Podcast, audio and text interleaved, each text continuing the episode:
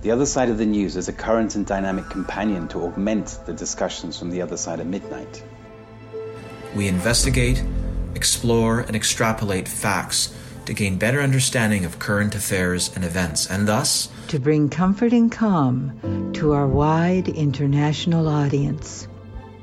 It's a spontaneous commentary based on well verified references vetted through vigilance and discernment. Our desire, Our desire is to awaken your imagination. Imagination with questions. Questions that have not been asked, yet need answering. The Other Side of the News is a place where you can come and be with us in community. Learning new things, asking questions, getting compelling answers, and interesting viewpoints. It's about curiosity. We present thought provoking questions to incite your mind, propelling you to see the world in another way. Propelling you to see the world in another way. With clear insights and fresh perspectives on global events. Tune in for a balanced view of the other side of the news.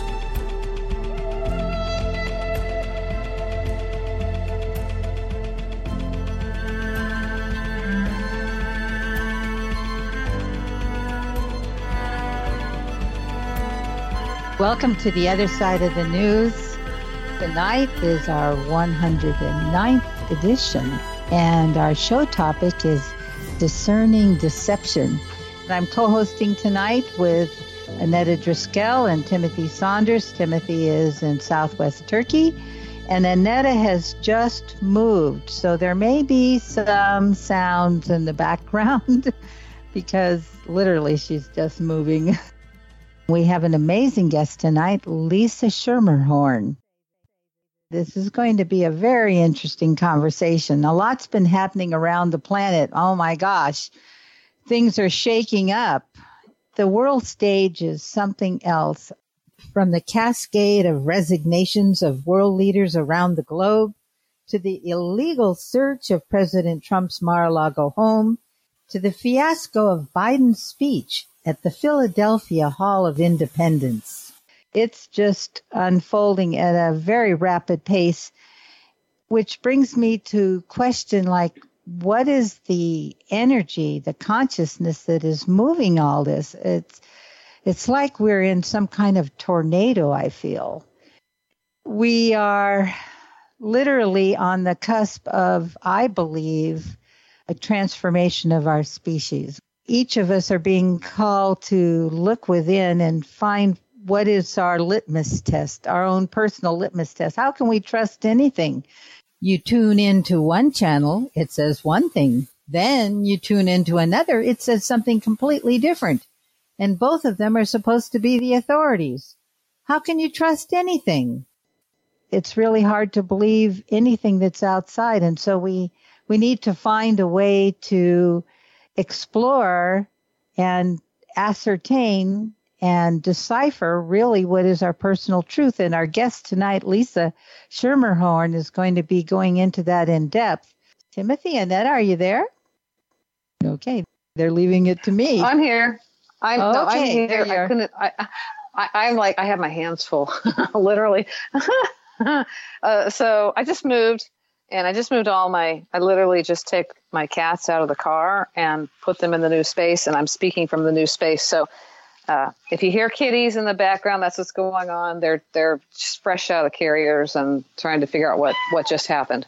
So hopefully that is okay. Anyway, yeah, this, this week has been, uh, besides that I've been moving and all of that, it's, it's been fascinating.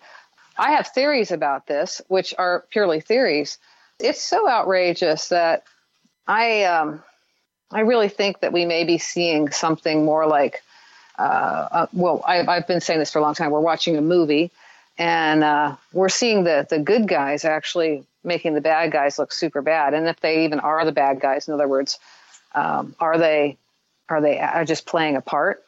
And we're watching this thing play out to have people become aware of what's actually going on.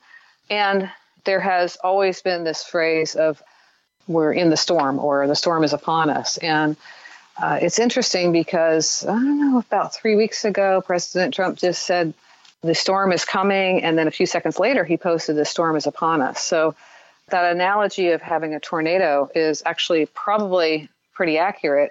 I think it's bigger than a tornado. And that's saying something because I've been through a couple tornadoes. I grew up in the Midwest, and those are those are some awesome storms, just mind blowing.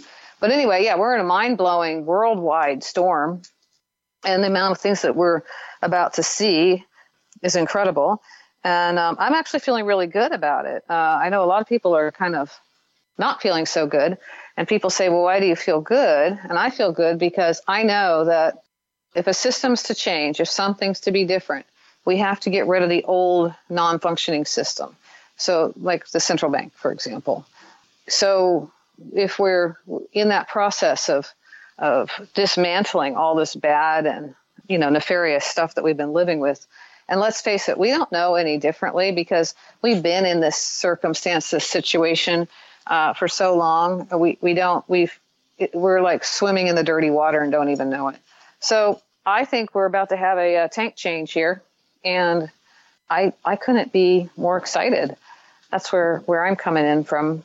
Happy to be relocating and and all of that. So that's where I am this week. What about you, Timothy? Well, I've just uh, returned from another week in paradise. Uh, these days, I'm driving like uh, 500 kilometers on a Monday, 500 kilometers on a Friday, and in between, sort of being very busy with uh, uh, with what I'm doing with my current project. So, yeah, it's actually five o'clock in the morning here, and uh, it was quite a busy week and quite a, a long drive. So. I have had the opportunity to listen to what's going on in the world uh, far less than normal. But uh, on on the drive, I, I, selected a few of my sort of favorite podcasts or sources that I, I listen to to sort of update myself, keep myself up to date. And uh, I was quite amazed by how blatant everything is becoming, how out in the open people are being now. Uh, when I say people, I'm talking about you know, puppet leaders such as the World Economic Forum seems to pop up every every far more uh-huh. frequently as a term than it did even even a month ago or three months ago or six months ago, which is I think quite amazing. Um, and also uh, van der Leyen, the uh, the uh, German young lady who is uh, leading the European Union. Uh, she gave a really quite a long speech in recent days um, where she was really putting everything on the table and sort of you know disclosing how the winter is going to be. And I think that this winter is going to be an interesting winter. Uh, the obviously the food shortages we're talking about, the fuel price hikes, the uh, the digital currency, the digital ID, the uh, the uh, the green uh, incentives to sort of you know reduce um, carbon emissions, which are already minuscule in any case. Uh, but but instead of all of this being between the lines, it's now the headlines. These are now the headlines. And uh, if you actually sit down and listen to the speech from van der Leyen, um, you know it, it's it's very clear: is Putin is bad, uh, oil is dirty, uh, we will suffer uh, because we believe in in a green future, a digital green future. That's a digital ID and you know electric uh, solar, uh, wind farms, and so on. And it will it will be painful for us, uh, but we will survive. And uh, just remember, Putin's the bad guy, and it's all his fault. You know, and this this is this is the leader of the European Union, which is quite astounding because if you actually do a a real fact check on this. I'm not talking about these puppet fact checkers, but if you actually do a real fact check on this and actually look at the real science as opposed to the religious version of science, then half of these things are lies, at least. So uh, that's just something I put on the table right now. I must admit, I did not catch up on Joe Biden's speech. What, what was that all about? Oh my gosh, you wouldn't believe it. He got up at the Hall of Independence in Philadelphia, supposed to be neutral territory, with the military behind him posed with this brash red lights on the building. It was like you were seeing a scene out of Star Wars where Darth Vader appears. In one hand, he's trying to say, oh, he's calling for unity. And then he says, but all you over there that believe in the MAGA, you know, it's like he's saying you're the terrorist. It was such a Nazi speech. I mean, if you see this photo of him, it's ridiculous. Even CNN tried to lighten the color of red behind him to look kind of pink because it was so blatantly uh, inflammatory. I mean, it looked very fascist. What would you say, Annetta? Well, I just got back on. I actually froze up and I dropped connection there, so I didn't hear everything. But I believe you're talking about the fascist uh, photograph of the right. resident, uh huh, the regime leader there. Right. Uh, mm-hmm. Yeah, it was, and uh, you know, this is goes back to what I'm saying. It's like I, it looks to me like we're now in full blown movie mode where it's so outrageous and over the top, and you know, we don't really know who's controlling what. I feel it's a good thing what's going on, but you know, the truth is, is none of us really, truly, truly know. But that that if if they're if that's the real thing, they're just um, well, it's an interesting tactic. I know that their goal is to get us into a war. Their preferential war would be a civil war in the United States because that would cause a huge amount of damage. And the U.S. less the world tends to uh, follow what we do here. For example, you know, if we if we say there's no mask on airplanes, then there's no mask on airplanes worldwide. This this happens around the world. We know it. So you know, they would like a war. A war would be great because it would be a distraction and an excuse for all the other things that are going on. So we have all these things happening: the supply chain, energy shortages, uh, the banking collapse, all these things, uh, food shortages, and they, they were all engineered and planned. That all of us on this call know that. But the um, what they had, if they had a war, they could they could do all this under the cover of war. And remember, mm-hmm. uh, by the plan of Agenda 2021 and Agenda 2030 and all of that, they had no intention of the lockdowns only lasting as long as they did. That was the whole point. They were going to keep us in lockdown until they could get us into a war. And the idea was to uh, get rid of this constitution that's the thorn in their side. Because that, what happens uh, uh, when you lose a war, you lose your constitution. That's how you get rid of a constitution. And so you can see this all playing out. So is this is this really them and they're just really desperate animals doing really stupid crap? Um, really or stupid. is it really stupid, unbelievable? like you're just you're just mind blown, you know. And and this fool, he can't string a sentence together, and he's out there salads shooting uh, words out of his mouth that don't even work together. They, they don't even make sense. Uh, you know, the, the and he turns to do the the famous air shake, uh, and then uh, his handler, Jill, comes up and he tries to kiss her and can't figure out where her face is. It's really, I mean, it's just unbelievable. I, I you know, I, I, look at this and I go, seriously? But I think the more glaring example may be Mar-Lago. Um, you know, Cynthia knows from the very beginning, I was saying, you know what, this doesn't smell right. This isn't right. There's something, this is not what they're saying it is. And I totally believe that. It's, um, there, there's too many things. These people are stupid, but they're not complete morons. And that that that was moronic. The, the whole thing. Yeah. Well, and I, now with the way the whole, huh? I was Go gonna say I think it's a ploy to put uh, Trump back in the picture so people will be against Trump. You know, because without him, foreground is like they're they're they're drowning. They don't know who to point to. They can't point to anyone. So they drag out well, this really fake thing with all this redacted information. You can't even see what the the search warrant is, and then what? They're all non-classified documents anyway. So, what? Well, the, the thing is, is, you have to look at this and you go, well, if when you're guilty, do you do you want the affidavits to be shown? Do you want the warrants to be shown? If you're guilty, as they they're saying he is, no. And the guilty parties always want to hide all that stuff. So right there, that tells you exactly what's happening right there. And then you've got this this issue with how they've handled it since and, and all of the upheaval. That that photograph, I mean, I could go into great detail about that photograph that was released of all the papers on the floor, the staged photograph, but it's absolutely fascinating. There's all kinds of clues in there. That is not a bad photograph. I mean, it's a fake photograph, but I would say, and you know, this is I put on my tinfoil hat and I, I openly say that I wear one, but um, this isn't this isn't the bad guys doing that. So who knows what on on who's doing what. We don't know, but I would say it was more like Trump's the matador and they're the raging bull. and they they they just don't know what to do because they've never been in this position. So they're just stomping and you know and getting ready, you know, revving up and then charging and and then it's like oops, you know.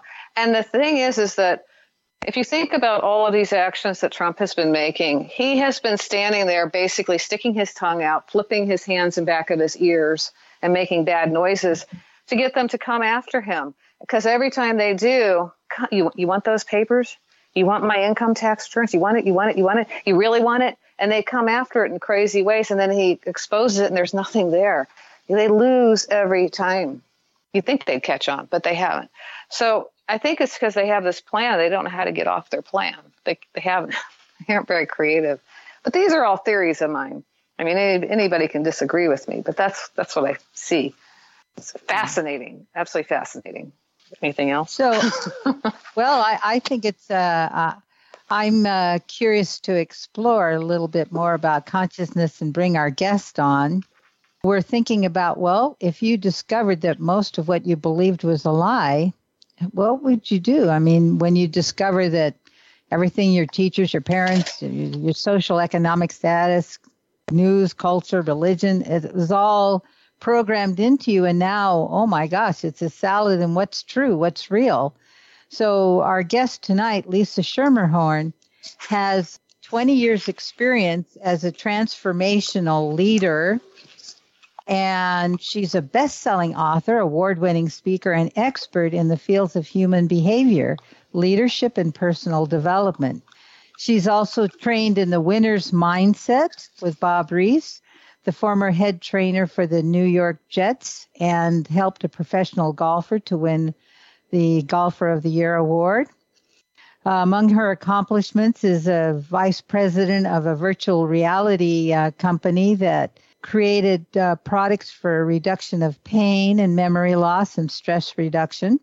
She's a certified hypnotherapist, master practitioner of neuro linguistic programming, and uh, she's a Y coach.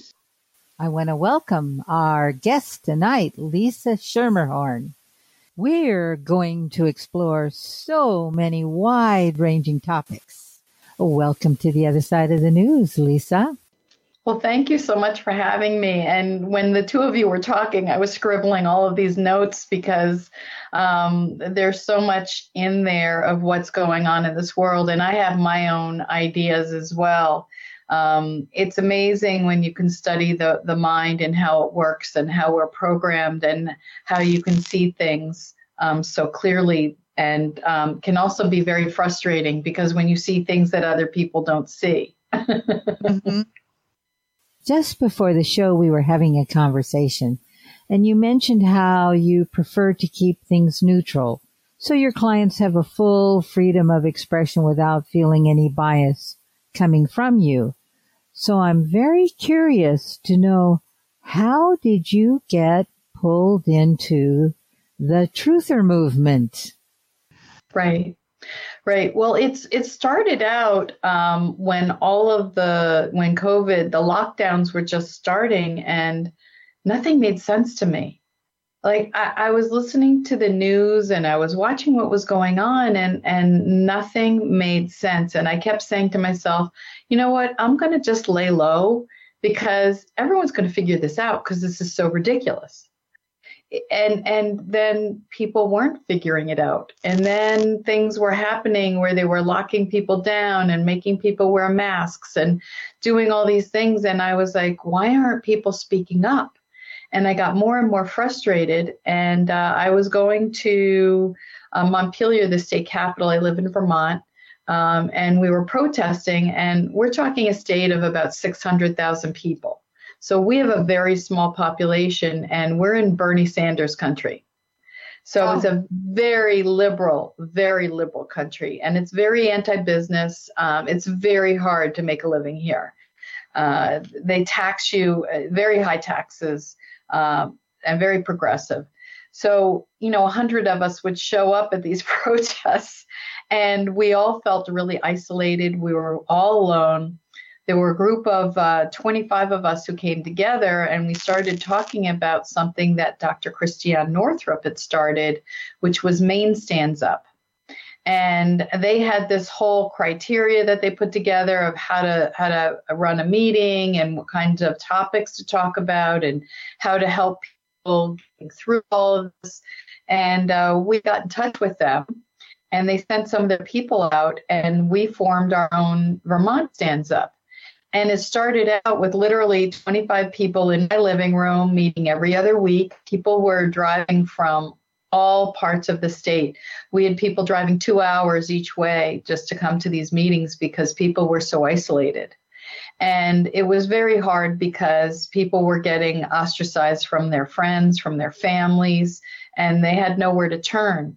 So we became family and a big support network mm. within and uh, that was critical in the beginning and just started um, you know watching david wilcock and watching some um, other people online and i fell into uh, michael jaco and i was watching michael jaco about know, this past winter and he had a fellow uh, uh kevin hoyt on and Kevin Hoyt was talking about how he was from Vermont and he was running for governor. And my jaw hit the ground because I'd been so involved in everything that was going on and I hadn't heard of him.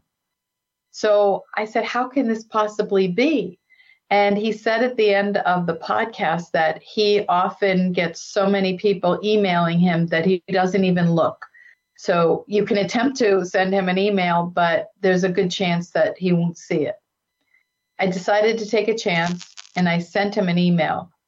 And the next day, I get contacted. I need to see you this weekend. And I said, I'm going to be going to New Hampshire to meet my daughter. Um, I'll be headed back on on Sunday. And he said, Well, I happen to be going to, I'm going to be in northern Vermont heading south. If we happen to meet, let's figure out, um, you know, if we can meet in person. Well, you want to talk about synchronicity. I'm heading north and I get a phone call. Where are you? And I said, I'm just coming up to the Montpelier exit. He said, I am too. Get off. Like, I don't even know this man. And I was like, what am I doing? So I get off the exit and all of a sudden I hear, Are you in a white car? I said, Yes. He goes, I'm right behind you. I'm like, Now I'm really freaked out. and if you know Montpelier at all, on the Sunday, there's nothing going on. So I wanted to make sure I found a public place. So I found a coffee shop. And Montpelier was very locked down at the time. You couldn't go anywhere without a card or a uh, or a mask. And we just walked in and sat down, and no one said a word to us we just uh, we just stayed there and actually kevin said that there were people behind us that were actually taking off their masks because we didn't we weren't wearing any we talked and uh, we had an incredible conversation and he was saying that none of the media would cover him.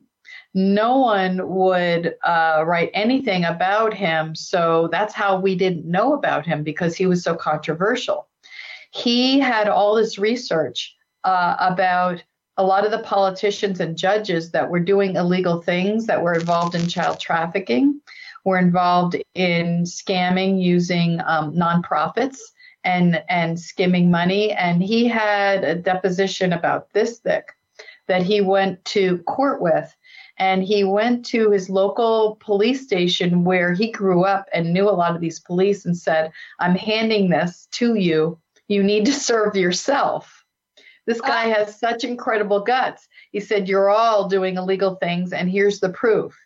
And he gave them the list of all of the places that he had served the uh, the Secretary of State. Um, the governor had a copy. He sent copies all over.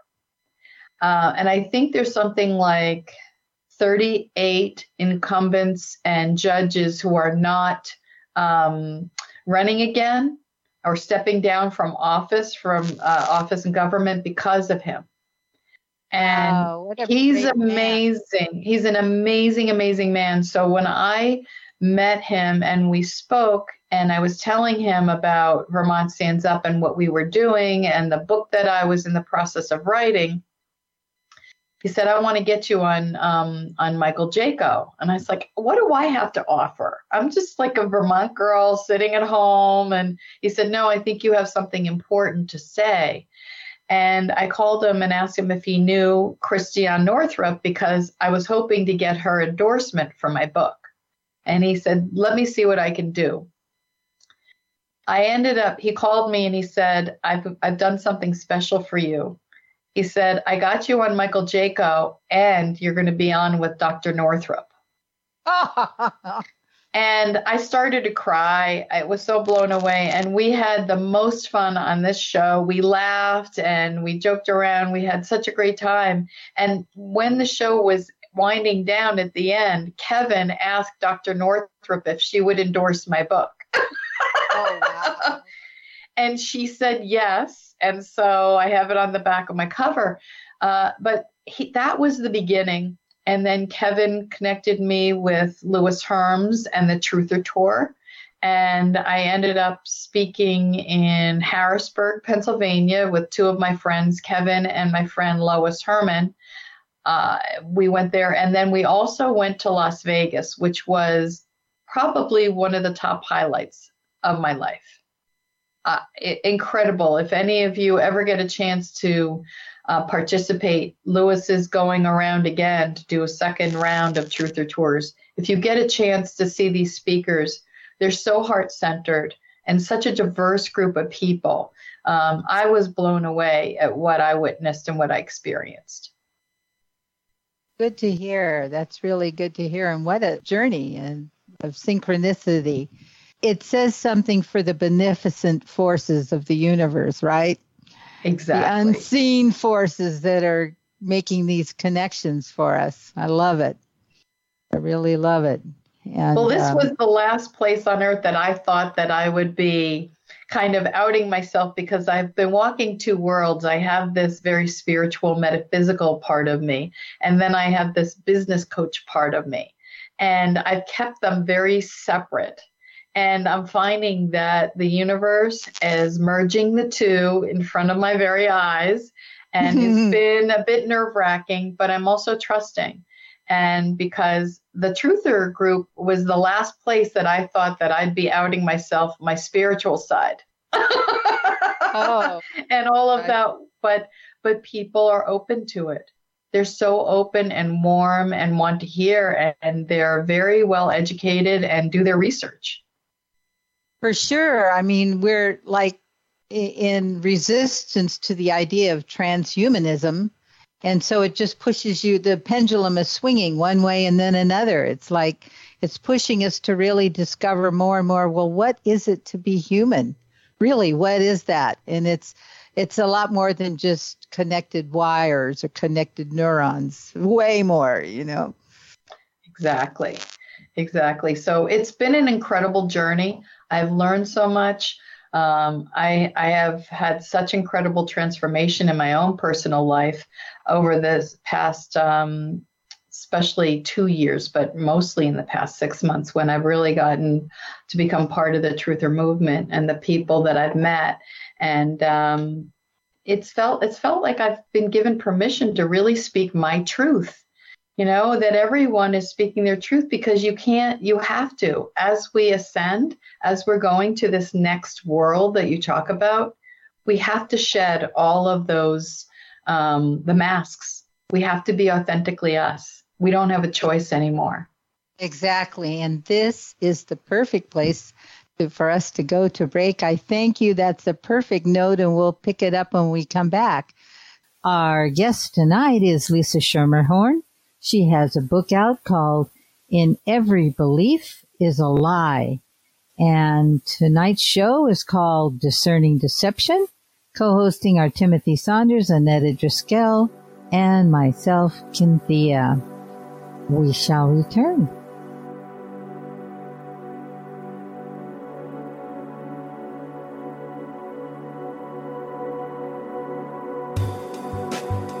Take a look at what is going on with us now.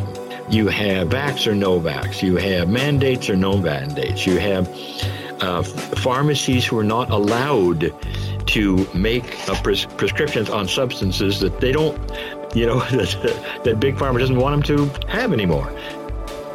Somebody's in control of something. There's going to be a time, follow the money, where you're going to say, hey, something really inappropriate's gone on here. We're being controlled. I mean, it's it's one thing to to have mandates and all this, and another thing to shut people up who say, "I would like to talk about this a little bit." No, you don't. You're not going to talk. And and so we have, uh, you know, people like uh, Dr. Mercola being shut down.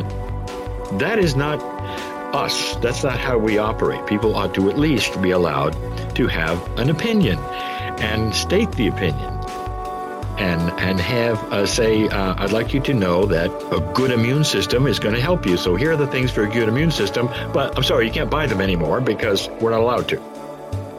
So something's going on. So that, my friend, is going to be exposed. That's another thing that you're seeing for a while and it won't last forever. So it's there now. But believe me, it ain't going to stay because the light's going to be turned on. Just like the, the abuse the, uh, that I've just talked about of both women and kids with priests and all, it's here in an ugly way, and eventually it's going to be seen. Kryon says there'll be revelations, there may be even a movie about it. It's going to be the same thing that happened when we found out with tobacco that they were of course, addicting our children, and they had a cartoon, and they knew that it caused cancer. And you know what happened with that. We shut that, basically shut that down, and now we don't smoke anymore. Hi there, this is Lee Carroll. I want to tell you about the other side of the news. In these days where we're not really hearing much good news, or perhaps even what's really happening, that's where the other side of the news is different. And in that, you're going to hear not only controversy, but you're going to hear great things. There are going to be joyful things too. I just got done with one of the broadcasts, and I encourage you to uh, take a listen with myself and Monica. But the other side of the news, that's what we need more of in these times. Good evening and welcome back to the other side of the news. Tonight, our guest is Lisa Schermerhorn, and uh, she's an author. Uh, she is from Vermont and has worked with a number of people that I know up there. And so she has a really interesting background. And we're we're just getting around to the part of um, kind of gotten the background on on Lisa here. And now we're we're at this place where we're ready to hear what she has to say about what's going on out there in the world. So I'm going to give you like a wide open door to go through here, Lisa, and just kind of start with what you think is happening with people's minds, and you can use any examples or details, but a, a kind of a broad stroke view of what you think is going on currently. Well, the psyche. Yeah, we get bombarded with millions of bits of information all day long, and, you know, a minute. And so we have a filter in our brain. It's called the reticular activating system. And so that part of our brain helps us select the information that we're going to take in. It's like when when you buy a car and then you're driving on the highway and then you see your car everywhere and you never saw it before. It's based on your beliefs. And and we get programmed at a very deep level when we're young. So think about what a newborn baby has to has to learn and our frequency, the brain frequency when we're infants, um, is a very wide, long uh, frequency. It's called uh, delta. And that's where a lot of our belief systems start to get formed. Dr. Bruce Lipton talks about the fact that he thinks that we're fully formed with our belief systems at seven, by the time we're seven years old. So we have all of these belief systems that we inherit from our parents, our religion, our friends, any traumas we experience, our teachers, uh, uh, where we live. If you think about if you grew up in the country, if you grew up in the city, um, and what country you grew up in, you know, religion alone will dictate so much of, of your belief system. In some cases, it's what you wear, what you eat, um, uh, who you marry, who you can who you can spend time with. Uh, so many things come into play. So I like to think about the idea of each one of us has a lens. And if you were to put all of the different things inside that lens and look at the way you see the world, the way I see the world is very different than you see the world and the way Tim sees the world um, and Annetta sees the world. All of these people um, see the world from a different view. So you're going to be attracted to information that matches your view.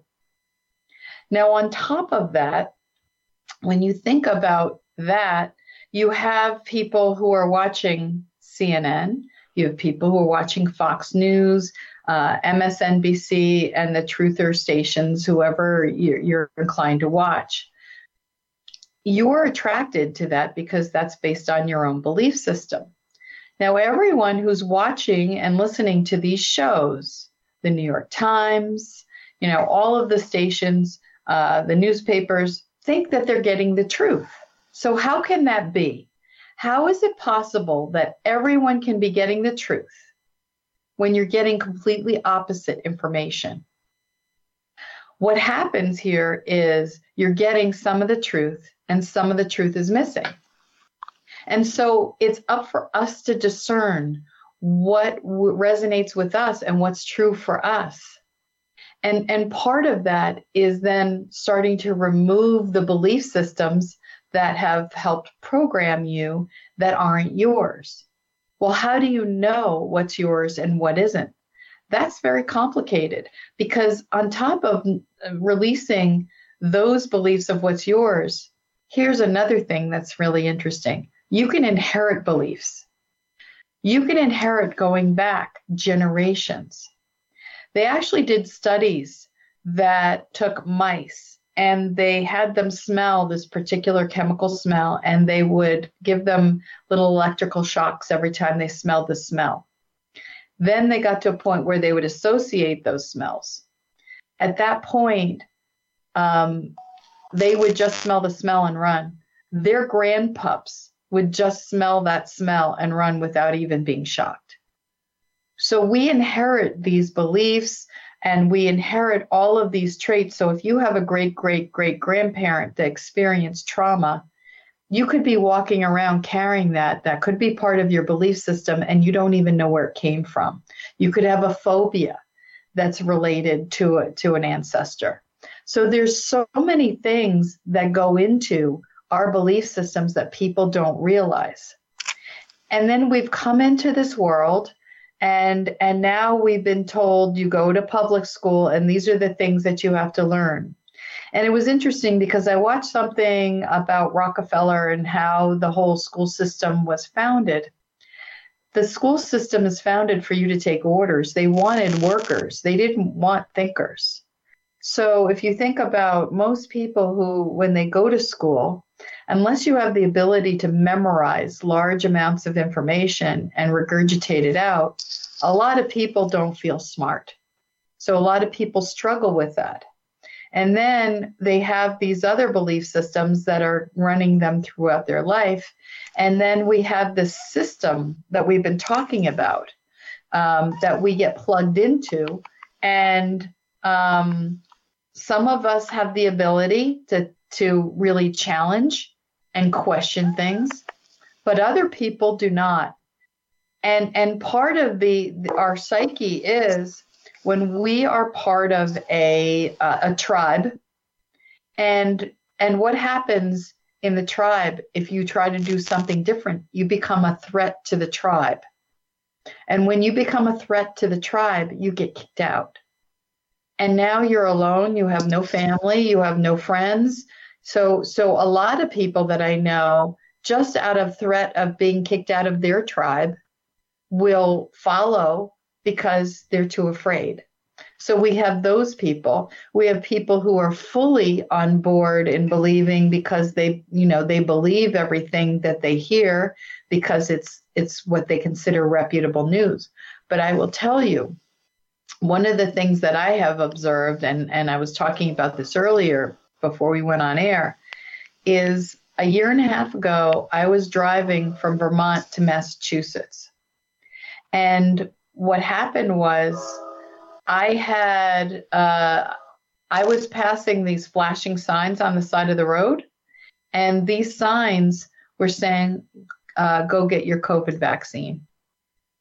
And all of a sudden, I had a voice in my head telling me to get off the highway and go to CVS. And my hands, everything I could do to keep my hands from from moving from the left lane, the passing lane, all the way over to get off.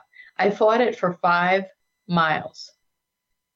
And then there was another sign, and it happened again. And I fought it. And because I work with the subconscious mind, I knew it wasn't my voice. I knew it wasn't. But I can't imagine someone who wouldn't have that wisdom would do it. They would do it, and people were being brainwashed. But I didn't understand what this was at the time. And I remember getting to my destination and calling some of my friends and telling them what happened. And I thought I was going crazy. And a month later, I was listening to uh, Cliff High, and he was speaking about uh, the voice of God and how there are these, um, there were these satellites that were transmitting through all of our electronics that were programming people. So if you had smart TVs, uh, your phones, any type of electronics that were actually programming people, and there's terms if you want to use MK Ultra or whatever type of term you want to use, but people are literally programmed to a point when you actually take facts and you put them in front of them. I've seen this their eyes literally glaze over. They can't even compute. I don't know if you've had that mm-hmm. experience yourself where people you can well, actually prevent, present facts. Yes, eh, yes. Yeah. Well, I, I want to go back to the voice of God because I did have I I had actually three different uh, in completely different time frames uh, experiences with that, and it wasn't quite the same as what you're saying. I didn't go by flashing signs or anything like that, but I was uh, the one time I was very, very sick and I was in bed and uh, I, I, didn't know what it was. Um, and it went on for 10 days. It was unbelievable. Uh, the interesting thing is, and I wanted to get, get your view on this because you said about belief systems being formed uh, by age seven, et cetera. So there was something in my belief system that basically did uh, hell the fuck no. Okay even though it was very persistent, even though it went on for 10 days, and then later on, I had a, I had, um, that was about vaccines. Another, I'm trying to think, but the final one was actually, I was very sick again, and it was um, basically telling me that it was just going to keep continuing like this, and I should just, you know, kill myself. I should just commit suicide. I mean, these are powerful, uh, very powerful thoughts that were absolutely foreign to me, and I'm like, where is this coming from? And later on, I you know, Cynthia knows I uh, looked around and found out this is this voice of God technology, or what they call um, voice to skull technology. Mm-hmm. And it is it is a frequency thing that they can beam out, and apparently they can do it to specific individuals, which is really scary.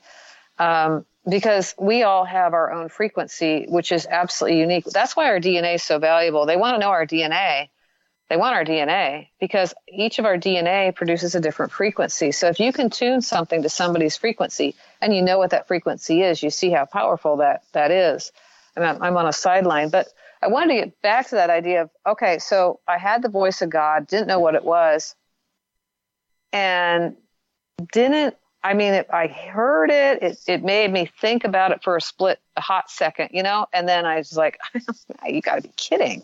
No, and so I wonder, what do you think it is that makes, and Timothy and Cynthia and I have had this discussion for years now. What do you, and we've asked other people the same question. So what do you think it is that makes people resistant to those things? Some people are resistant and some people absolutely are not. Do you have any theories on what that is? I think we have people who naturally have a lot of fear. And fear will cause you when I was talking about the reticular activating system, what happens is the blood leaves the brain and it goes out to the extremities. And then you can't think clearly. So the brain will grab onto the first thing that makes sense. And not everything that makes sense is true. And not everything that is true makes sense. So when you get this information, and if you're very fearful, you can very easily fall prey. when you have people who are fighters, like I had to deal with a lot in my life. So I have I've had to learn to fight for what I wanted. I've had to, you know, I've been through a lot. And um, so in in going through all of this, I've I, I learned to really discern because as someone who thinks differently, as someone who has been through a lot, um, I got bullied a lot. I was a, I was an outcast a lot, so I was accustomed to that, and I learned to get a thick skin and to deal with it. Okay. And so and so at this point now you've got a situation where um, you know you've got people who are fighters out there and don't carry as much fear. And i think that that's a huge part of what's been going on. Um, i've been a loner my life. I was not you know i have been ostracized. I have been lived on my own. I've had to do all this stuff. I've learned um, to move and meet people and find people of like mind um, several times. So that's part of who I am. So do you think that this was always there? Because, for example, I can only use my own myself as my own example, but I was always an outcast, and that really hasn't changed. Um, in school, I never fit in uh, you know, pe- they say like people will do all these things. They'll actually go out and take the jab. They'll wear a mask and everything to not be ostracized by society. But right. In my case, you know, I always was, so I'm not really losing anything on that deal. Um, do you, you know, what do you think it is? Do you think that's ancestral? Do you, getting back to your work, uh, where do you think that comes in? Because it, it was very, very clearly I was all I always had really big balls. I mean, there was there were jokes about me, you know, like you know, I, I have more testosterone than most men as far as that goes. It's just I was always like that, and yet I was always ostracized. So, is that? Do you think that that looks like what you're talking about with ancestral, or where do you think this is coming from, as far as how we become who we are and how we develop these belief systems? It's a tough it's a tough question because everyone has their own soul thumbprint, right? So some souls are older than others. Um, there's there are people who say that there's a certain amount of souls that have come in to help wake up humanity.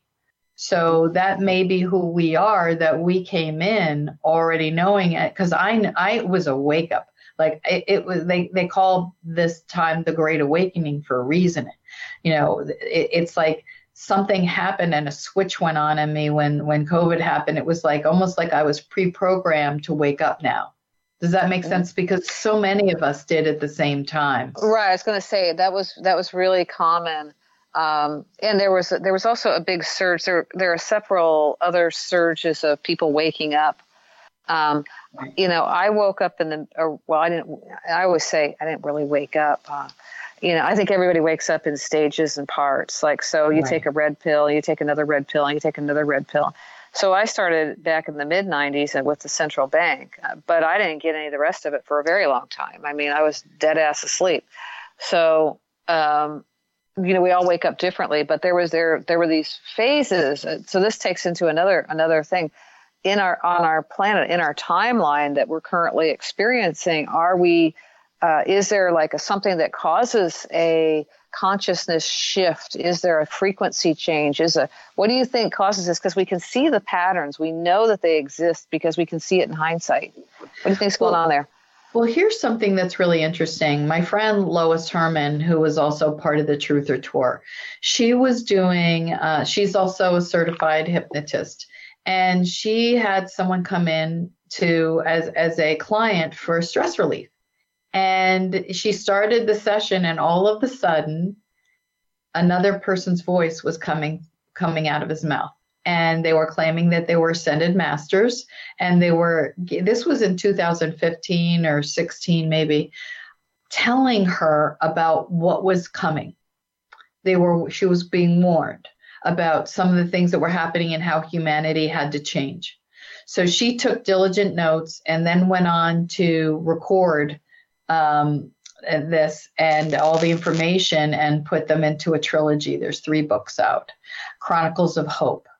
And one of the things that she's now doing and bringing me in is that they're found, found and we, we can go way out there, um, that there are. Um, there are implants that are put in people by darker forces to prevent people from accessing their own inner wisdom, to keep people depressed, to pe- keep people down.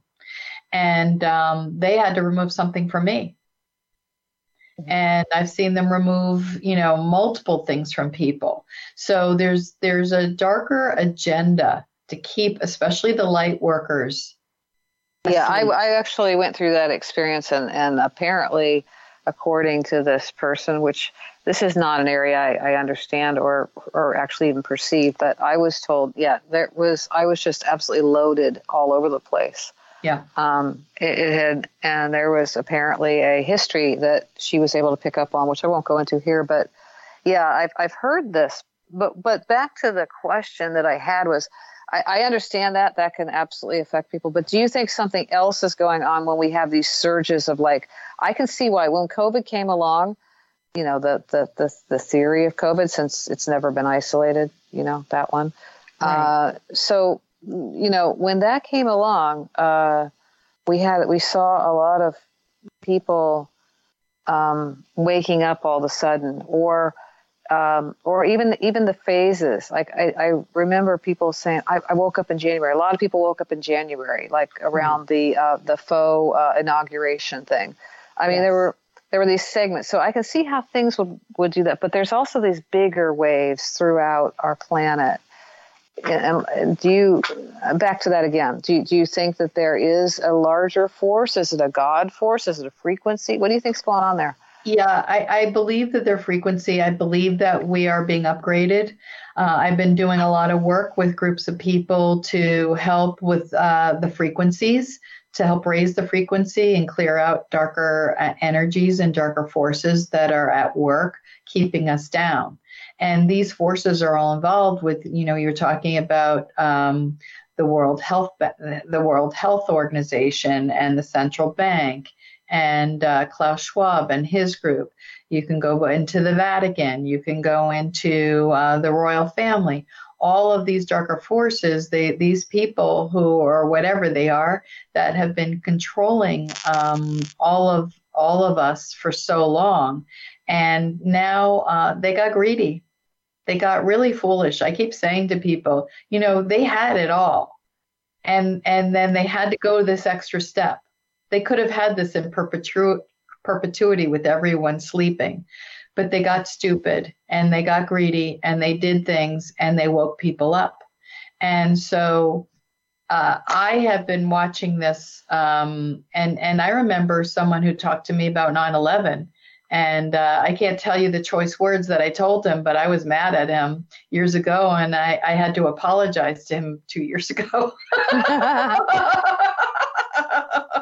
Yeah, oh, yeah, hmm. I, I know. Uh, well, you know, I have a little different view on that. I, I, I think that this was actually um, the waking up was forced because, like I said at the beginning, we were, according to their plans, we were to stay in lockdown and be in lockdown and not understand what was going on and basically yes. be completely isolated and have lots of collateral death and damage and mental illness and everything else, murders. I mean, just horrible, yes. horrific stuff.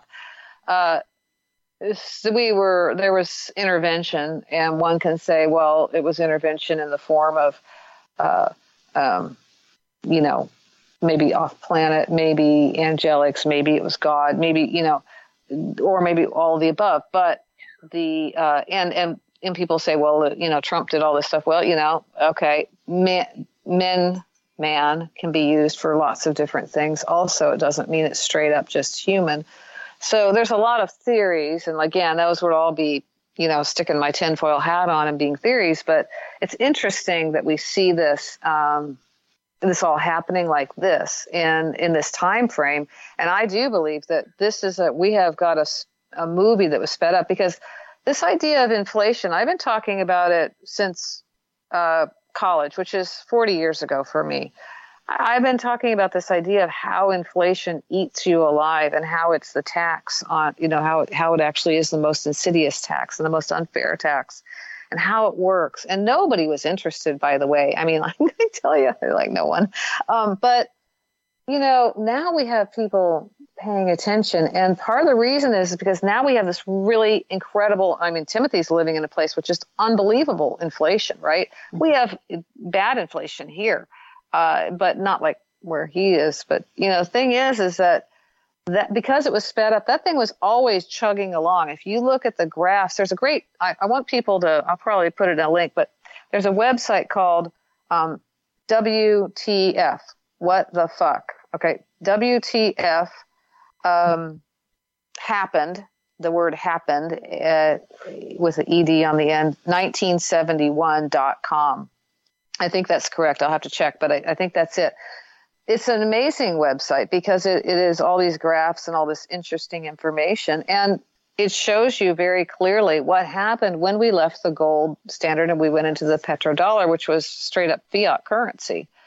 Uh, and you can see this whole thing with inflation. Well, the reason that people are waking up uh, to everything is because it's it's in their face. But inflation, I always said, you know, when when it hits their when it hits their pocketbook, that's when everybody pays attention because everybody has a pocketbook. Everybody has to use money, and it doesn't matter your political persuasion, your religious persuasion. It doesn't matter. Everybody gets affected by inflation and money. So if you didn't wake up any other way, you're going to wake up now. And well, so. Yeah, yeah. I, so I, I think, totally agree with what you have to say, and I believe it was sped up on purpose as well. Yeah. Um, okay. Yes no, I, be- I believe that. I was just saying that they got so greedy, they got to a point where there was no choice. It had to be sped up. Right. That this right, had yeah. to be done because otherwise we were in serious trouble. Humanity as a whole was in serious trouble.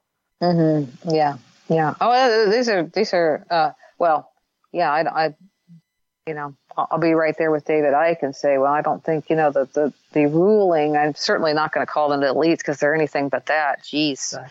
You know, but, uh, you know, those uh, people, I, I want to say those people, but they aren't. That's the whole problem. People say all the time, uh, you know, how could a human do this to, to another human? Well, you know, the they're answer not. is they're probably not. Okay. They're, they're not, not. That's, they're not, that's not what they are. that's how they can do it.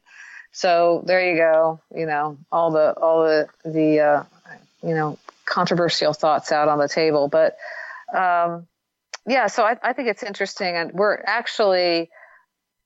I want to cover one thing if we can. We're just about at a break, so we don't have a lot of time. But um, this whole thing about fully formed um, uh, psyches you know, in this idea, maybe we'll come back on it or something, but uh, the change. We're at a place where a lot of people are going through a huge amount of change. And, you know, I think, you know, do we recognize what it takes to change? Is there something we can do to help help ourselves grow and change in if, if we've got fully formed personalities, what can we do to work with that? Um, and I'm giving you no time to answer the question. I was going to say that's a loaded question for 30 seconds. Um, but but what I will say, um, I had to go through my own transformation, and I have a story that I can talk about after the break of what I had to put myself through to make significant changes in my life. Um, change is frightening you know, we almost like to hold on to the devil we know. It's why people got vaccinated because they didn't want to get ostracized from their families. So we, we risk a lot. Yeah, absolutely. We do. Okay, well, we're right there at the break. Uh, tonight's guest is Lisa. Boy, let me try that again. Lisa, I said, I'm trying to pretend like I'm from New England, right? uh, Lisa Schermerhorn. And uh, tonight we're having an interesting discussion with her. We'll be right back after the break with Timothy and Cynthia.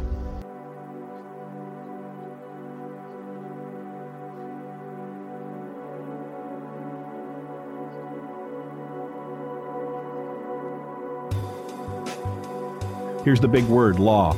It stands for land, air, water. When you are born and you come into this world, you're born on the land, not the water. That's what the bar operates in. That's their jurisdiction, the jurisdiction of the sea. Okay? Law stands for land, common law. A stands for air, ecclesiastical law, canon law, and W stands for water, which is Admiralty Maritime Law. That's what lawyers are trained in, which is contract law. It's the difference between legal and lawful is legal applies to that which is incorporated, right? Legal persons, which are fictions that are created when we're born. That's what the birth certificate represents people.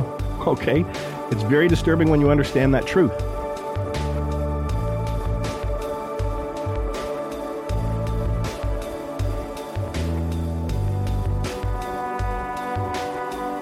For the other side of the news, my name's Christopher James, and I just wanted to give my full support these wonderful people who are bringing incredible light forward at this time and moment in our world.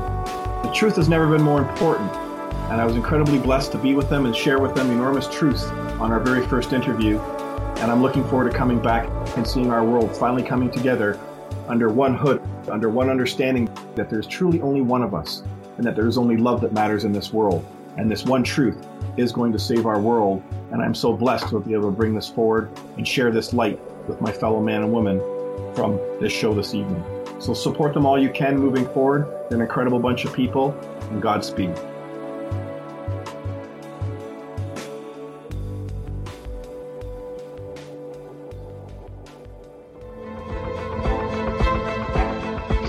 And welcome back. You're listening to The Other Side of the News. Uh, my name is Timothy Saunders, and I'm co hosting together with Kintia and Annetta Driscoll. Tonight's guest is Lisa Schermerhorn. Lisa, we have talked about many topics, many subjects over the last uh, hour, and some I'd like to, to, to revisit actually. And uh, I know Annetta asked you a, a very leading question just before the break. I'd like to add a couple of words, if I may, before you answer that. Uh, we, we're talking before about the difference between those of us in the population who seem to discern and those who do not discern.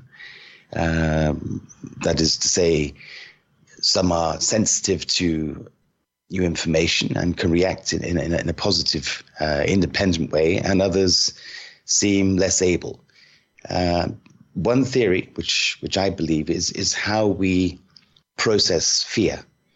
Uh, for example, let's say that there's an event, there's a piece of information, you know, a, a headline, whatever it is, and uh, depending on on the programs we're running inside our subconscious, I believe the you know if somebody is not able to discern, then they simply see this event, this piece of information, this headline, as something which uh, which which which, which is unknown. You know, it, it's the topic of a conversation that they do not know about, they're not don't feel comfortable with, and as a result, they tend to naturally avoid it.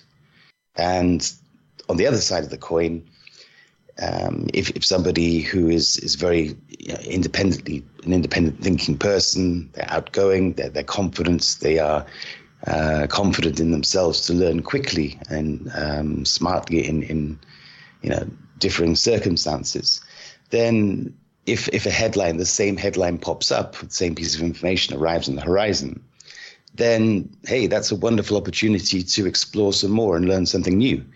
And I think that's the difference between how we process fear. And I think that is one way of, of describing, you know, those who, who float and those who sink.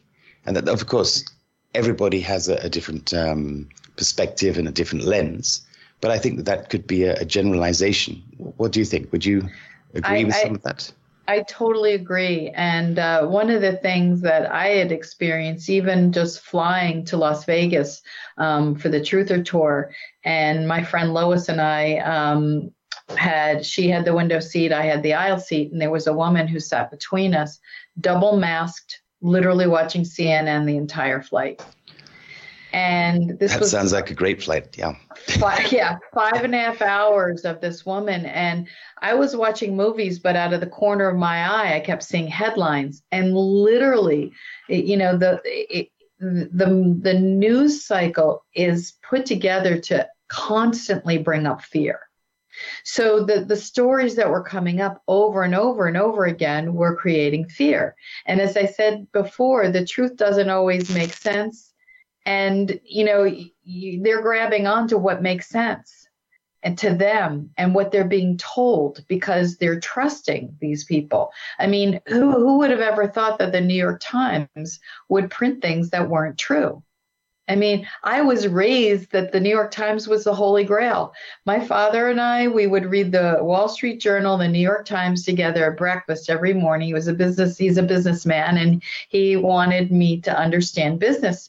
And, you know, if it was in the New York Times, it was gospel. So the idea, I remember when I watched, um, I decided that I wanted to see um, Donald Trump speak. Uh, it was July 3rd at the, um, uh, it's, what is it, South Dakota at the, uh, oh my God, what's the monument there? Uh, a couple years ago. It just escapes me. It's a, it's it's late here for me. Uh, Mount Rushmore. Mount and Rushmore. Mount Rushmore. Yeah. And I remember listening to his speech, and and I was like, there was nothing bad about the speech. It was a beautiful speech. It was very inspirational. And the next day, I was online and I was getting glimpses of the New York Times and Huffington Post. And I'm reading about Donald Trump, President Trump's speech. And I was like, where were these people? This was, there was nothing in their articles that was in that speech. Nothing. And, and I was horrified to the degree because I hadn't really been I hadn't been looking at the at the New York Times because I knew that they were printing lies anyway um, from other things. But when I saw what they were writing, and actually I tried to look up and find that article, it's no longer exists. I think they actually deleted it. But uh, I, I was I was you know watching more and more the contradictions that were happening. You know, it, it's like people were getting bits and pieces of, of things and and creating more and more fear. And and by shutting the news off and not listening to that and and allowing myself to discern and getting my own information from different sources and compare and feel what worked for me i was no longer in fear like like a lot of people who i loved and people who cared about. Um, my father was terrified. His doctor told him that I was going to die if I didn't get vaccinated. And he was terrified. And he was constantly emailing me, constantly sending me information. And I finally said to him, Thank you for loving me that much. Because I knew that if I had to come back at him, proving him wrong, he wouldn't be able to hear me because he was so indoctrinated in, in such fear and what I contend now is is that I I hold people in a place of compassion. I get frustrated. Don't get me wrong. I get frustrated, and there are parts of me that get angry. But I have a better understanding of why people are in the place they are. And um, I was in an event three weeks ago, and uh, I think it was during the January 6 hearings maybe it was a little longer than that. And there were people standing around me saying, Oh my God, can you believe 42% of the country believes him and believes that Trump? And they were going on and on. And one of the other fellows said, Well, you know, $6 gas is, is, you know, something to influence people. And he said, Yeah, it is, but we still hate Trump. And I'm like, It's all about hating Trump. And, and the narrative has gotten so much about hating Trump that they can't hear anything else and and they've divided us and polarized us that you can only be one way or another. There's no gray area allowed anymore either. No that's that's that's true. I mean it, it really comes down to uh, what proportion of the population do you think can see clearly can discern and what proportion cannot? In your opinion just the top of your head. I mean i'm not looking for statistics because i'm sure they don't even exist in a in the public realm but uh, in your opinion well, it, it's hard to know because I live in a state right now and in, in the Northeast, which is very liberal and very progressive. And and then I talk to people who've come here from the South and say, we never had to mask. Everyone's fully awake. Um, and so I think that there's a larger percentage of people that are awake than than I'm exposed to just because of where I live. Um, I, am I'm, I'm a very small percentage um, in in where I live.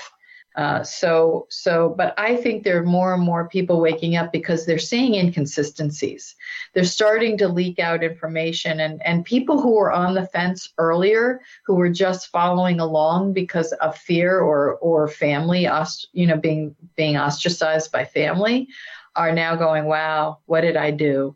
And they're seeing it, and they're getting fed up. And and I was with a woman yesterday who said that she she got vaccinated because she was uh, she knew she wouldn't be able to see her family. She wouldn't be able to see her grandchildren. She wasn't allowed to. Now I know people on the opposite spectrum who have made a stand and have not seen their children and grandchildren because they've said we're not willing to risk, we're not willing to follow that. So you know it depends on what's important to you what your priorities are and how how much you're willing to stand up and fight for what you want. It takes a lot of courage to um, to stand up and go against uh, everyone. It wasn't easy for me. Um, i had a lot of battles with my family with my children and i had to let go. And I, I said to my children you know i'm a mama bear and I'm going to do everything in my power to do what I can to educate you and and save you as best I can. But ultimately, you're adults and you're going to have to make decisions on your own, and I'm going to have to live with the decisions that you make, just like you're going to have to live with the decisions that I've made. So, Lisa, can without going into your personal life, that's not my wish at all. But what what would you say was the trajectory you took in order to deal with uh, this this yeah, going against the flow because if, if you are in the absolute minority of, people who are standing up for themselves and uh, yeah, not having a, a, vax or not wearing a mask or whatever it is that you know you believe in. I'm not trying again. I'm not trying to put words in your mouth, but I, I can certainly imagine from the conversation we're having so far. How did you deal with that?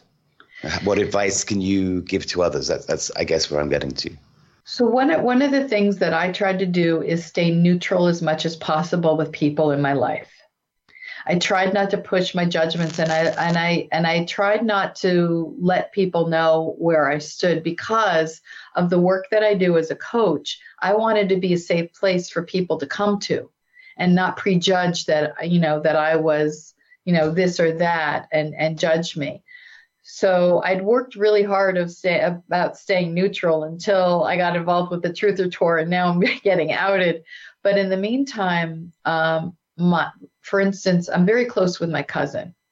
My cousin has no idea where I stand on any politics, anything. All he knows is that I'm not vaccinated. And for my birthday, he wanted to take me out to a special restaurant. And he made reservations, and I didn't know that you needed a card or a vaccine in order to go to this restaurant. So he called me up and he said, You know what? I forgot. I need you to go and quickly get tested because we're going to dinner tonight and I need you to get a rapid test. And uh, I said, No. He's like, What do you mean? I said, I'm not getting tested. I have not been tested at all. I don't believe in the test. And he said, But they have my credit card they're holding and I'm going to lose $100. Would you come anyway? And I said, For you, I will. And we showed up and they asked me for a card. I said, I don't have one. Do you have an email that proves you've been tested? No, I don't have anything. And they said, um, Would you look into sending us something tomorrow? And I said, Sure. And they set us down. Sure, look into it. Yeah. Yeah, I'll look into it. and I yeah. sat down. I had no mask on and I sat down. And I found that that happened often that I think people were put, the businesses were put in situations that they didn't want to be in because they didn't want to lose their businesses.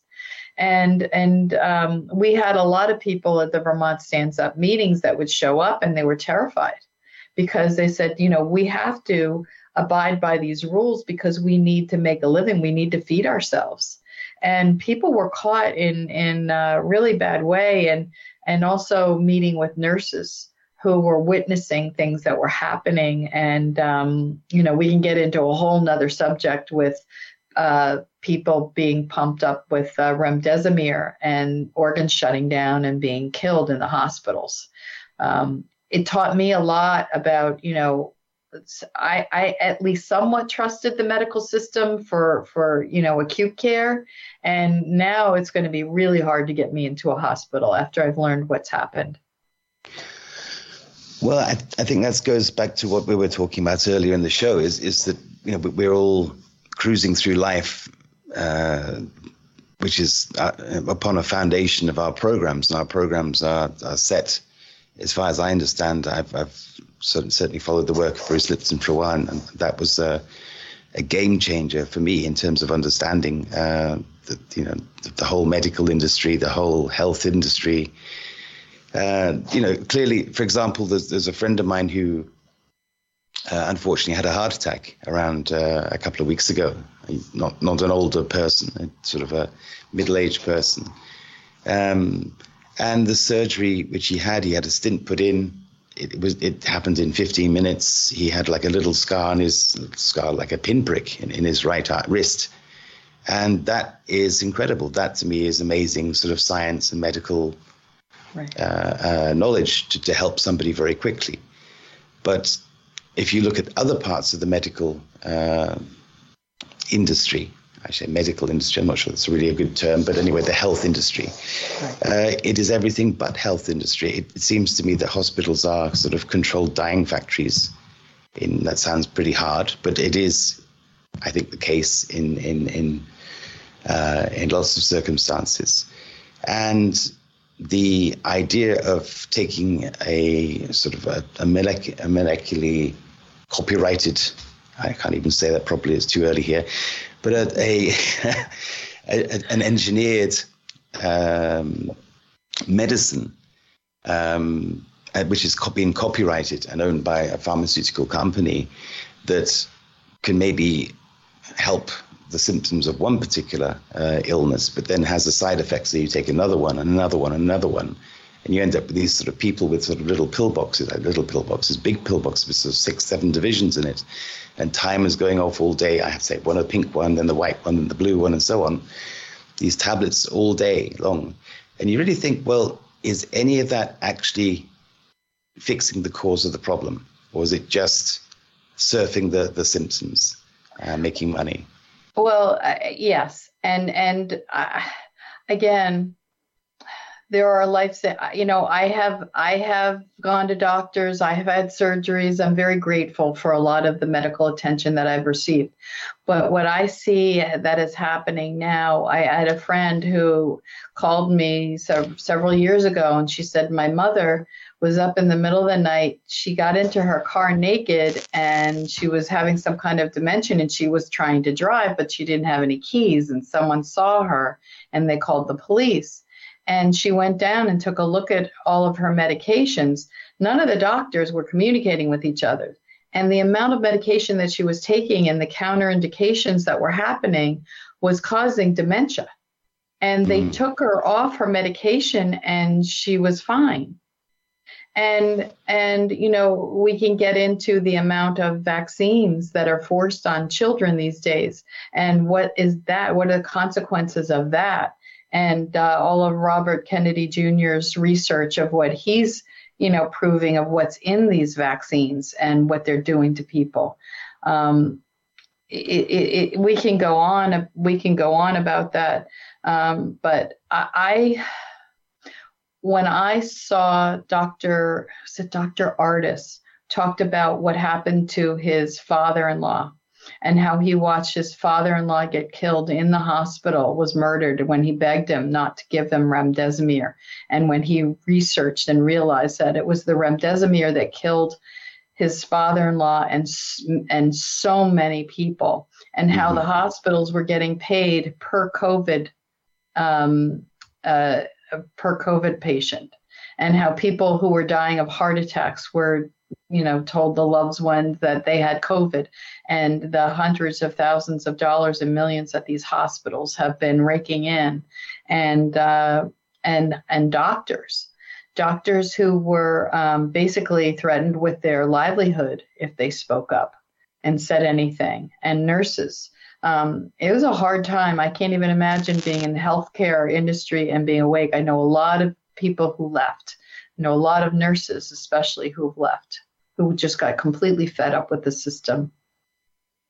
Yeah, I, I can certainly vouch for that in this part of the world as well. I mean, again, it, I'm not trying to generalize. I can only comment on my own experiences, but uh, Yeah, another friend of mine is is is a, you know, a high level doctor, um, but he totally buys into all the whole COVID industry, and I see the same glaze over his eyes, and I'm very sorry to say he's still a friend of mine, but it, it's very difficult to to to trust him in in, in, in, in a in a medical conversation anymore because he is obviously he's he's one of the sheep on the conveyor belt, and. Right. Uh, that's very worrying how somebody who is is very smart and very intellectual, high IQ, and so on, can be uh, scooped up. That, that's a phrase I wanted to come back a little bit earlier to, um, because we were talking about the programs coming from religion, education, uh, television, news, CNN, your the, the, the lady on the plane next to you, and so on. You know, it is all uh, part of the sort of the mass psychosis um, in fact, we had a, a guest a few, a few, a good few weeks ago, actually, Dr. Mattias Desmet, who seemed to make an awful lot of sense. Um, I think uh, I, have actually not read his book yet, but uh, it's something which is very high on my list. I, I must do that actually. But uh, he, you know, he, he obviously has a theory. He came out with it. He was he was brave and he challenged, you know, the flow uh, went the other way. And as a result, I think he, he brought a lot of sanity to a lot of people because, you know, he, he was able to explain how a large swath of, of the population are under some form of mass hypnosis. Now, exactly. that brings me to the point is that is not an accident. So, you know, there's definite intent by somebody, some entity, some organization, some club, some group. Now, obviously, we can say all sorts of names. We can say the Rothschilds, we can say Illuminati, we can say XYZ. I prefer to call them the minority. But to, to sort of sidestep, segue a little bit, who do you think they are? When people say they, I've asked this question a hundred times as well, but who do you think they are? Okay, now we might lose some viewers over this. But I, I doubt it. I, probably gained some. We're, we're, we're, this is my belief. And this is, I've done a tremendous amount of research that we have some very dark extraterrestrials who have come in and infiltrated. And this has been over millennia. And they have come in, and, um, you know, the term blue blood didn't come out of nowhere. You know, there are people who say that they've seen that the royal families, um, all of these darker, um, you know, people that have this agenda, they have no soul. They have no feelings. There's no empathy there. They they are all about themselves. It's service to self, and uh, they they feed off of what they call loosh, which is people's pain. And so during World War II, with the Nazi con- the concentration camps and everything, and all that fear and misery, they were feeding off of that. That's their food. They lack creativity, so they need and they resent um, us humans because we are creative. And no matter what they do to keep us down, we still evolve. And they scratch their heads because they don't know what to do with us and and they're particularly intimidated by the indigenous cultures. And the indigenous cultures have been if you think about what has happened to these poor people around the world um, because their dna we were talking about dna their dna is so pure because they go back to the ancient lemurians. They go back to the original um, and and that's prized that's prized DNA for them. And they tried to control them. They tried to put them into um, these these residential schools. They forced them to forget their language, their culture, um, all of that. I I was uh, in Costa Rica, and I went to stay with a, a tribe inside the jungle um, the Térraba tribe, amazing people. And they were telling their story of how they've suffered and how uh, the governments keep trying to take their land, and uh, how his mother was forced to kneel on gravel every time she used any of her language or any of her stories or related to her culture, um, and for hours and hours on, on end until she was forced to forget. And uh, I was also at an elders gathering and they talk also. The one thing that I see is there's a lot of ancestral trauma that has happened with these indigenous people because it's generational. This has been passed down when you talk about Bruce Lipton and the epigenetics of what's been passed down. I just did some work with someone from Mexico who has uh, Mayan and Aztec DNA. And we went back 10 generations through his DNA to heal the trauma, going back generation after generation, releasing and healing, releasing and, and healing. And he has felt significant shifts and changes because of this work. We carry those traumas, we carry those belief systems, and we don't have access to them and and we have these darker forces that are feeding off of us and making us sick and killing us. We have a generation of children that are so sick. I've never seen anything like it. I didn't have food allergies like i do. I can't eat bread. I have gluten allergies dairy allergies you name it. Um, i've had to really watch what i eat. What how is our, our food is toxic all the things that we take, the, the, the pharmaceuticals are toxic. So much of it is breaking down our children. I, I thank God because as a child, I had minor learning disabilities and um, I realized that I was very ADD. This was all undiagnosed. I figured it out on my own because I transposed numbers and letters all the time. I would have been so heavily medicated if I were a child today, put on everything and what's happened to these children just to allow them to be. We're not allowed to just be ourselves. And and that's tra- that's a tragedy. Lisa, we're just coming up to a break, but I do want to pop a little question in here because I think it'd be quite amusing for uh, either Annette or Kintia who pick it up on the other side to explore. Uh, you say extraterrestrials that have been here for thousands of years, may I ask what makes you think they are extraterrestrial? And we have literally 60 seconds, which you won't be able to answer in that time. But um, well, let's put it this way I've seen spaceships. I have friends who have been um, taken up to spaceships, um, good and bad. Um, I have people in my life who have implants. Um, one of them has uh, one on the side of her head. You can actually see it's a triangle. And she said that she actually can see out of it. It's like a fourth eye for her. And I know people communicate with the Pleiadians. They've communicated. There's small grays, tall grays, reptilians. Um, we could go on, blue avians. Uh, there's all kinds of. For us to think that we are the only people in this universe is very arrogant for us to think that. And um, we are not alone. And that's a whole nother topic to get into. It certainly is. And uh, I look forward to hearing some more about that after the break. So, you're listening to The Other Side of the News, and tonight our guest is Lisa Schermerhorn.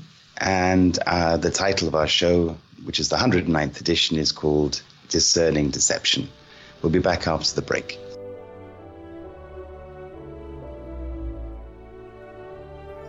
At a time when our freedoms are in jeopardy, this show, The Other Side of the News, is bringing to you amazing guests with truth to tell. As many of you know, we are now expanding our show on several platforms. One of them is Rumble. To find our show, go to rumble.com forward slash Tosin. That's R U M B L E dot com forward slash T O S N. To support freedom from censorship, be sure and subscribe to our Rumble channel. And please hit the Rumble like button to the shows you feel contribute to your well-being. That way, the algorithm will push us higher in the search field and give greater exposure to our amazing guests. We deeply appreciate your support, and we look forward to bringing you more revealing shows with guests that bring you uncensored truth, with information you can act on for your well being, your health, and your freedoms. It is our honor to serve you and to uplift you with every guest and every show. Till next time, peace.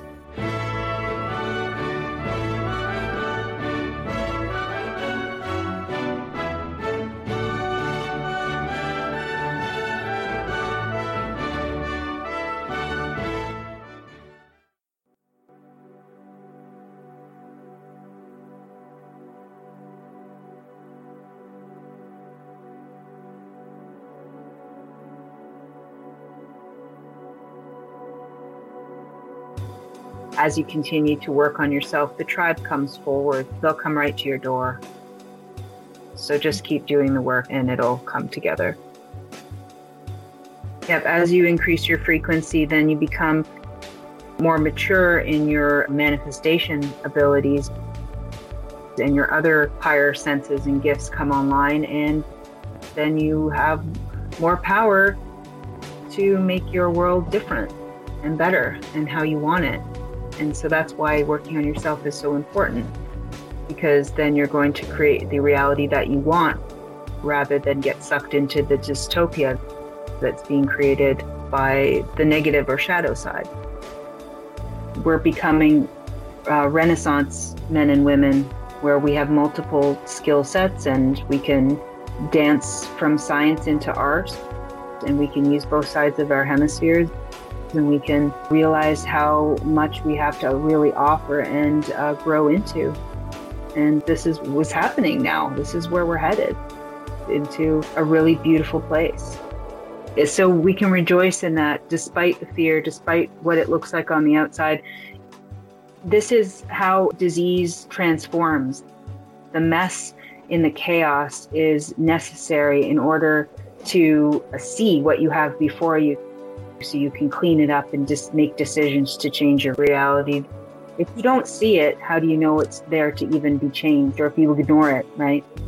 Then how can you make the differences? You can't. So the mess is before us, accept our mess, and now know that that's part of empowerment to be able to see and to be able to transform it. Hi, this is Amanda Vollmer, and I was on the other side of the news and I really enjoy my time discussing deeper topics and really getting to the heart of truth and the things that matter in this world and what we are doing and why we're here and, and what we're heading toward. I really recommend listening in and, and learning, uh, expanding your awareness and your knowledge. It's important, and these are the times to do it. And we're being asked to pay attention and to challenge ourselves and uh, think beyond beyond the box. And welcome back to the other side of the news. Our show tonight is Discerning Deception, and our guest is Lisa Schermerhorn. She's the author of In Every Belief is a Lie, and we definitely are going to get into that book. Um, I just wanted to uh, explore just a little bit. You were talking about the indigenous peoples around the planet and and their pristine experience in a certain way, but also the abuse that they've gone through. And I'm looking at how you worked with this individual to heal some of his trauma. And I'm seeing wow, there's going to be a lot of work coming up, all the people around the planet, you know, and and I wonder about the children who've been trafficked. Uh, it's a big topic. So I'd like to uh, weave in your book, In Every Belief is a Lie, along with how are we going to approach the healing of our world? It's one of the reasons why I've done my best to stay neutral in my community because I want to be approachable to people when when they start to find out and be that safe place. At the same time, I also don't want to hide who I am either. So I've been walking this tightrope, this very fine line, and I've been trusting that I, you know I I I, I meditate, I, I connect source and I ask for guidance and I said, you know, take me where I need to go let me speak where I need to speak, and I trust that everything's in divine order. And then I keep getting on shows like these and places where I'm really outing myself. So, um, you know, going that and, and, and going into these topics of extraterrestrials and, and these topics of um, portals and, and implants and all kinds of things. And, um, you know, we're going into a state unknown. We're going to a place that we have no idea where we're going all we know is that the frequencies are rising, but we don't know uh, if everyone's going to come with us.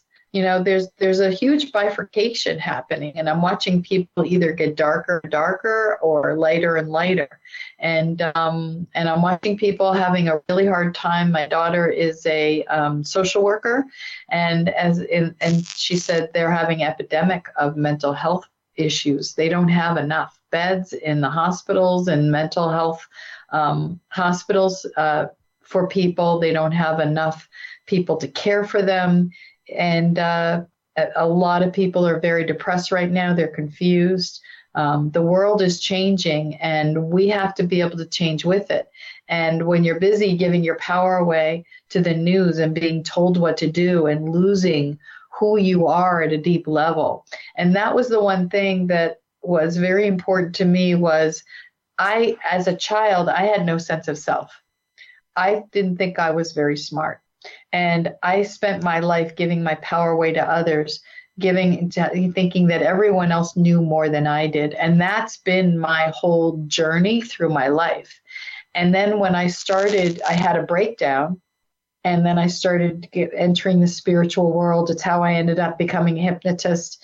It's how I ended up, you know, going through this because this stuff worked when I was going to therapy two to three times a week and nothing was happening. Nothing was helping me and I was I was borderline suicidal. So I knew this stuff worked and I wanted to become the person that I was looking for to help me so that I didn't have to search in so many different places to get the help that I needed. But that was also part of my journey to make me who I am today. And and the first chapter in my book, I talk about how, you know, I, I got married young, and uh, after about 20 years of marriage, my my ex-husband and I started to really go in in def, different directions, and it got to a point where we really had nothing to talk about, and um, I was very frustrated, but at the same time, I was terrified to be alone. I, I didn't know how I was going to be able to take care of myself because that was the belief system that I had that I wasn't very smart and that I wouldn't be able to take care of myself. And I was studying um, with a woman at the time who had just taken a certification on firewalk, how to facilitate firewalks, and wanted to know if I wanted to go through the training.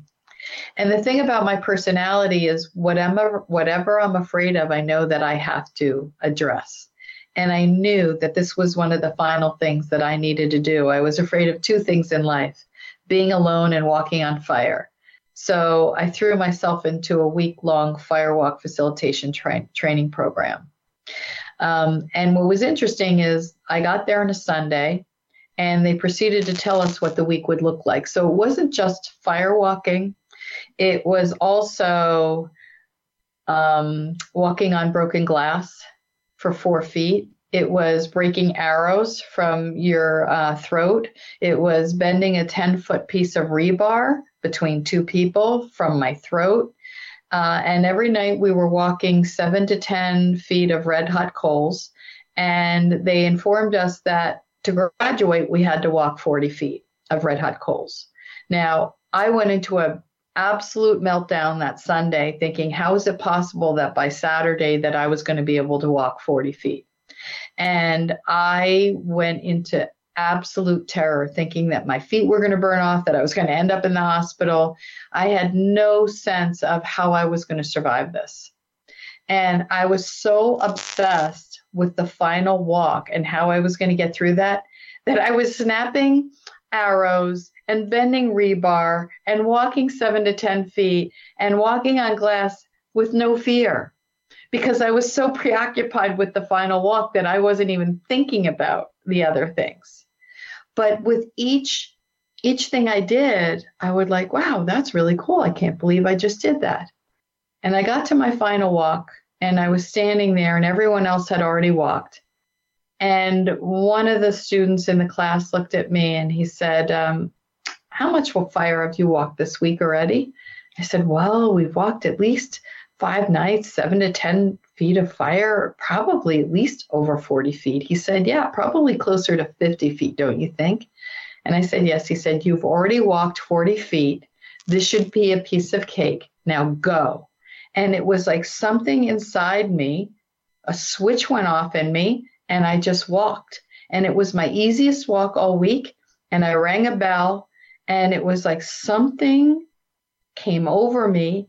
And I drove home that night with the air conditioner blowing on my flip flops because my feet were warm, but I didn't burn myself. They were still holding on heat. And I got home and I had the courage to finally have a conversation with my ex husband. It, it, was like for me, fear works the other way. Um, we were talking earlier with Tim about you know how fear impacts people. Um, I now walk towards fear. It, it's like the eagle. There's a story about the eagles. Is that when a big storm, a giant storm comes, the eagles will actually head towards the storm when all the other birds will fly away. Because as the eagle flies into the storm, the headwinds lift the eagle up above the storm. And I thought, what a magnificent metaphor for life. Because as you challenge yourself, you get better. As you overcome what feels like impossible, it, it heals you. And that fire, it was like the phoenix that occurred for me and helped me really step into who I am. And I knew that because it was the fear of the fear that was keeping me in, once I was on my own, I realized how much joy I could have. I miss my family terribly. I miss my children, but I don't. I, I'm. I don't have a fear of being alone anymore. I love my life. I've never been happier. Well, that is quite a beautiful example, and I'm touched by how visceral the experience was. I mean, it wasn't intellectual. No. You, to do that, it, it, there had to be this connection with your core being to to go through that visceral walk. And I I also think about like nowadays people are looking for something to anchor into, and if they don't have that kind of experience it used to be maybe they they were churchgoers or something, but now we don't even trust the the dogma of the churches. So like there's this big division now between religion and spirituality, and so we're looking for an anchor, some anchor that we can really connect to source. And what you just described was like you had to be connected to do that. You really had to be. I, I I realize that now and but I spent a lifetime of of going outside of myself even even with my teachers I would put them on a pedestal and I you know I would go outside of myself searching for information and and I finally realized that everyone was doing the best they could with what they had they were giving me their perspective from their lens and then I would find that it wasn't working for me anymore. And it was time for me to go inward and access my own wisdom. And, and I think that was a huge part of also um, the, the, the great awakening for me with COVID was I started to really discern and really started to trust my own instincts. And, and the more that people would call us names, the more emboldened I became and that's the complete opposite of the Lisa um, who people would know from 10 years ago, 20 years ago, and as a child.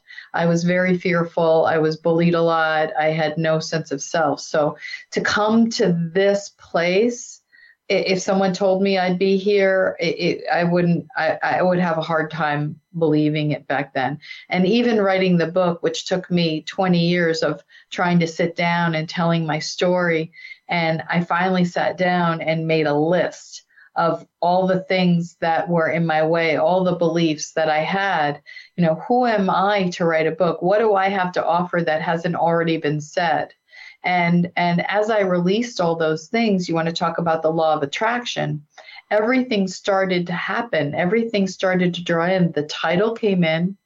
I had the cover of the book design. The book started pouring through me in, in five months. And then it was formatted and edited and out on on Amazon and became a bestseller and within a week. And I was wow. like, that that had to be divine. That mm-hmm. was all divine. That was not me because the information was coming through me. They were my stories, but there was something divine that was pouring through me that I cannot explain. Because I could go back and read pages after I read that after I wrote them, and I'm like, wow, that was good. Who wrote that?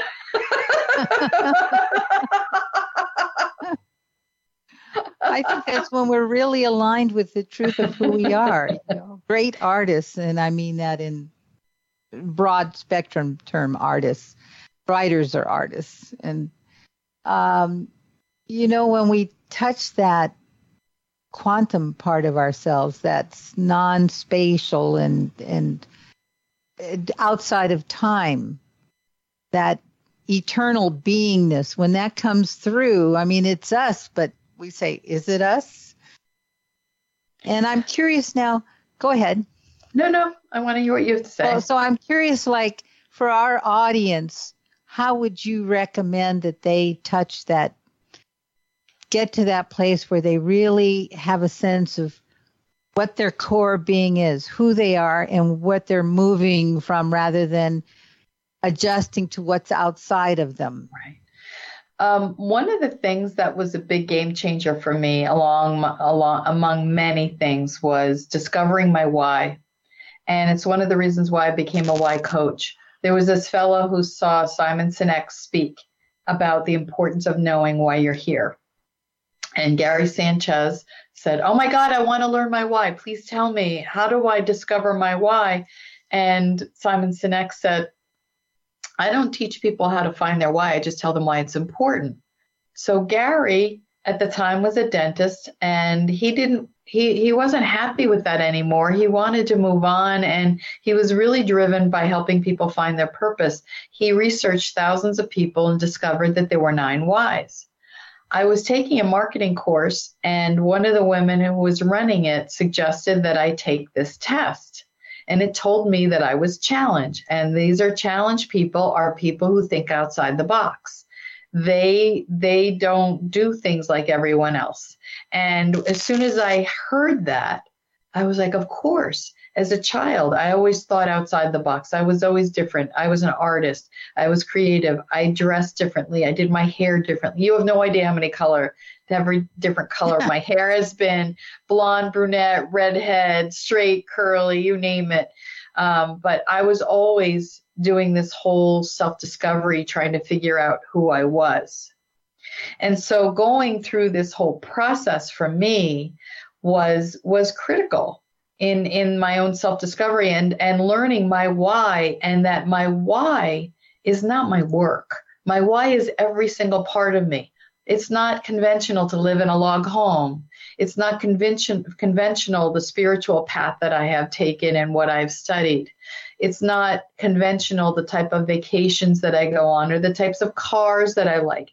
Um, even if I buy a conventional car, I want the funkiest color. I always want to separate myself out and be different.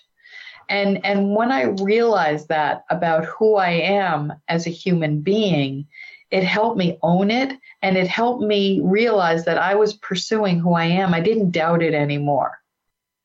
Does that make sense? It makes absolute sense. It makes absolute sense. And I understand now that you are helping other people to find to right. find their why with your coaching. Right and and so there's a number of things that I do. And, and another thing that I use as a tool that I talk about is something called the emotional release method because we can ha- carry these belief systems and even inherited belief systems. What you do is is there's there's um we hold on to them at a cellular level and so, just from some very simple words, should I let it go? Yes. Could I let it go? Yes. When now? And focusing on the area where you're feeling the sensation, you're releasing it. So, through hypnosis and through some of these techniques, I'm helping people release their beliefs that they're carrying that they don't want to carry any longer and replace it with what they wish they could have had instead. And it's so incredibly transformational. And I'll tell you the other thing that is huge is forgiveness. And I would say, of all the things that you could do in your life, if you can forgive, it's it, it's magic. Uh, there's an ancient Hawaiian practice called the Ho'oponopono. It's the prayer, and and I started doing that in a group about two years ago, and I had uh, index cards with a list of circumstances and people that I needed to forgive, including myself. It has to be yourself because you have to take responsibility for actions in your own life. And as I said this prayer over and over again, these circumstances and people no longer had a charge. And as I released and I continued to release, these beliefs, these thoughts no longer impacted my decisions. I could then discern and go inward. And what I've also discovered is once I've done that, I don't get triggered as much either. I can get into a present place. I can be in the present moment, and someone can say something to me, and I'll be like, that's not about me, that's about them. Does that mean that I don't get triggered? Of course I do. I'm still human. But when someone says something to me and triggers me, I go inward and say, what is it in me that is unresolved that I need to take care of? And and so everyone is a mirror outside of me showing me what I still have that's unresolved. I don't project out as much anymore since I've released all of these things. And that has allowed me to find peace, which is something that I had never had in my life before.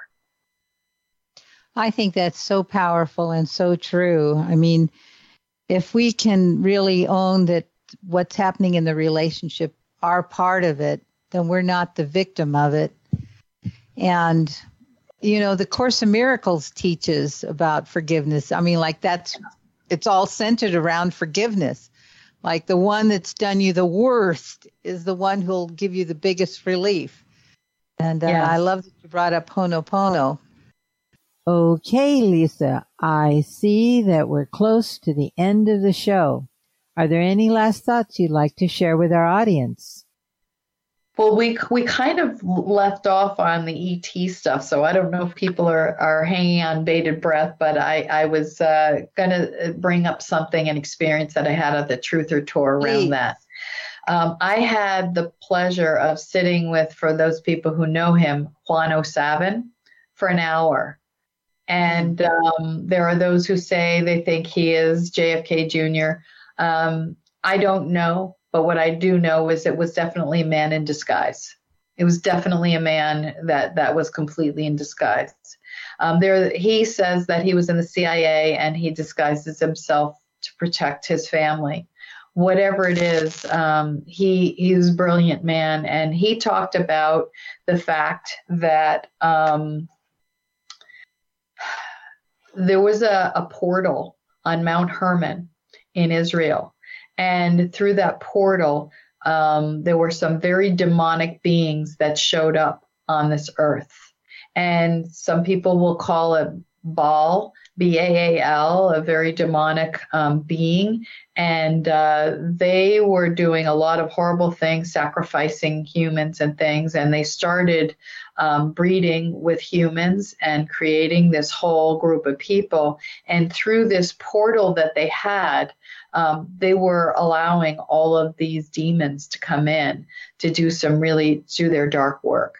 Hillary Clinton apparently what what Juan O'Savin said knew about this, and what they did was they replicated this portal and then they had ISIS destroy it.